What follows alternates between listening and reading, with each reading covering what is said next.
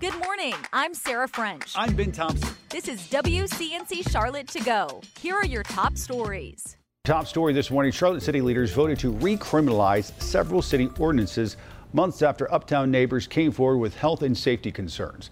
Now, starting March 1st, breaking six city laws, including panhandling and using the restroom publicly, can get you arrested.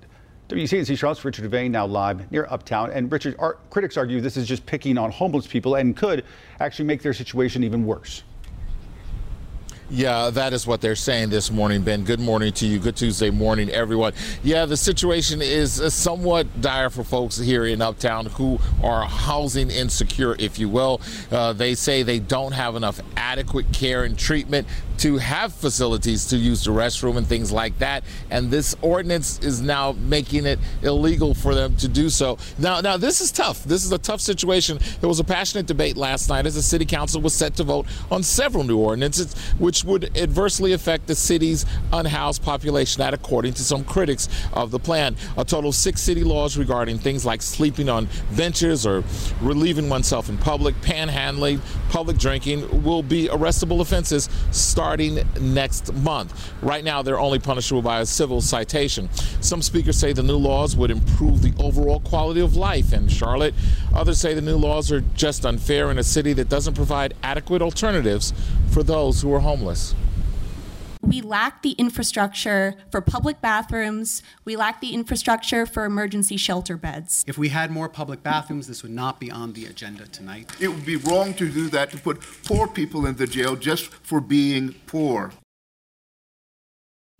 Yeah, now the city has said that it's put up extra porta, some extra porta potties in the uptown area. They also said they are going. Their plans are to add a couple of public showers to try to alleviate this situation. Uh, but again, this was a seven to three vote. It goes into effect starting next month. We're right here in Uptown. Richard DeVayne for WCNC Charlotte.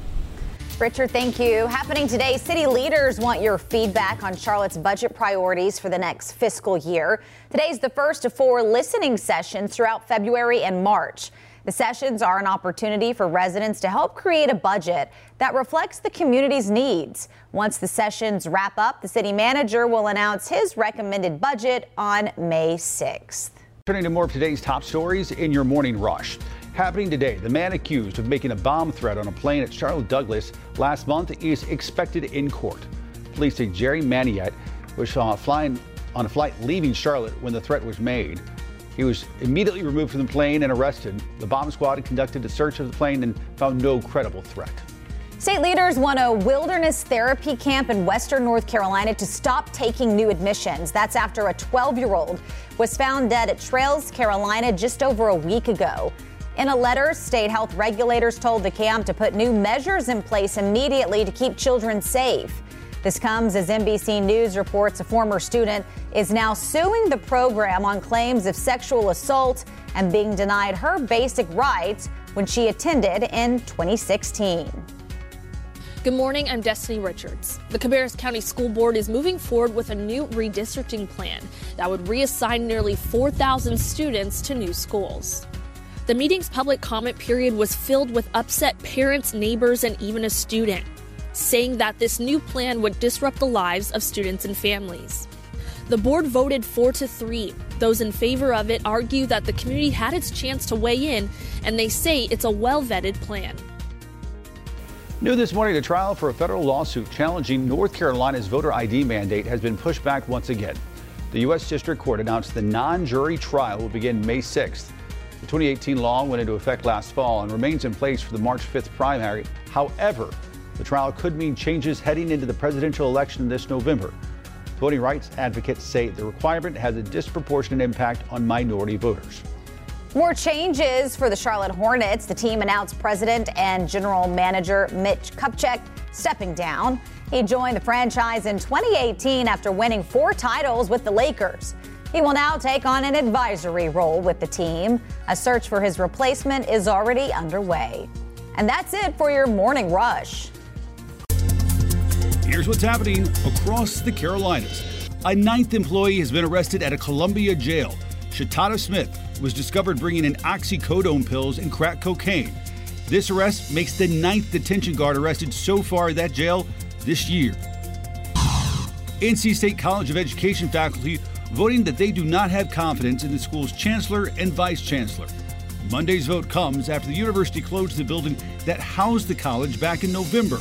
Since then, employees and students have been pushing for transparency about reports of cancer from people who spent time in Poe Hall. Family and friends remembering a Furman University football player. They held a visitation in Greenville Monday. Bryce Stanfield died Friday after a medical emergency during a workout last week.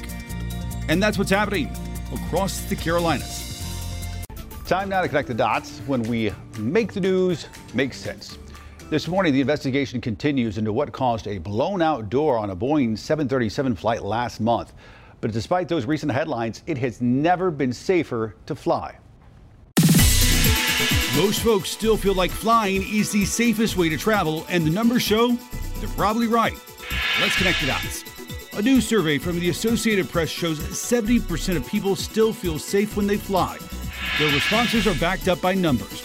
Data shows you are more likely to get in an accident on your way to the airport than you are to have any kind of serious trouble on your flight. The latest report from the International Air Transport Association found in 2022 there were 39 commercial flight accidents in the entire world. That means about one accident for every 830,000 flights.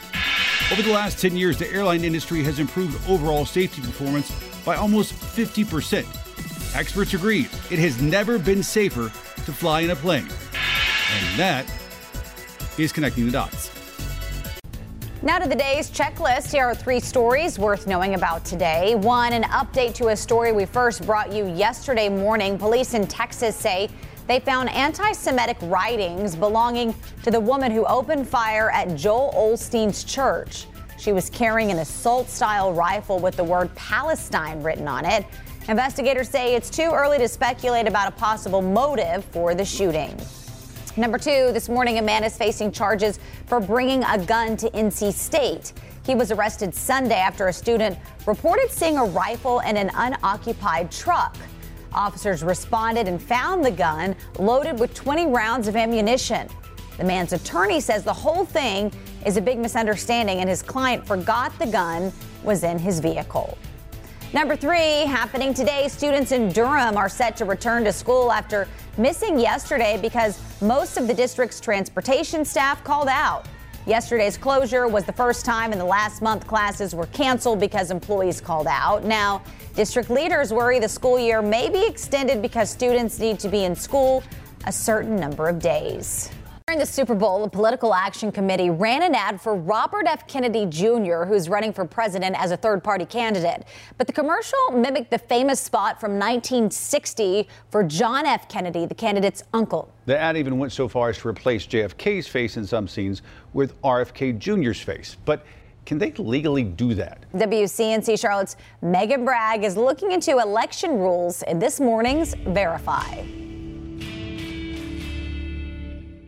Robert F. Kennedy Jr. posted this statement on X. He apologized to his family if the ad caused them pain, since it borrows heavily from his uncle's famous ad. The commercial was created by American Values Super PAC, and Kennedy claimed he didn't have any involvement in creating it. He pointed out that federal election commission rules prevent super PACs from consulting a candidate or his staff. So, does the FEC rule actually prohibit super PACs from consulting with the campaign? Let's verify.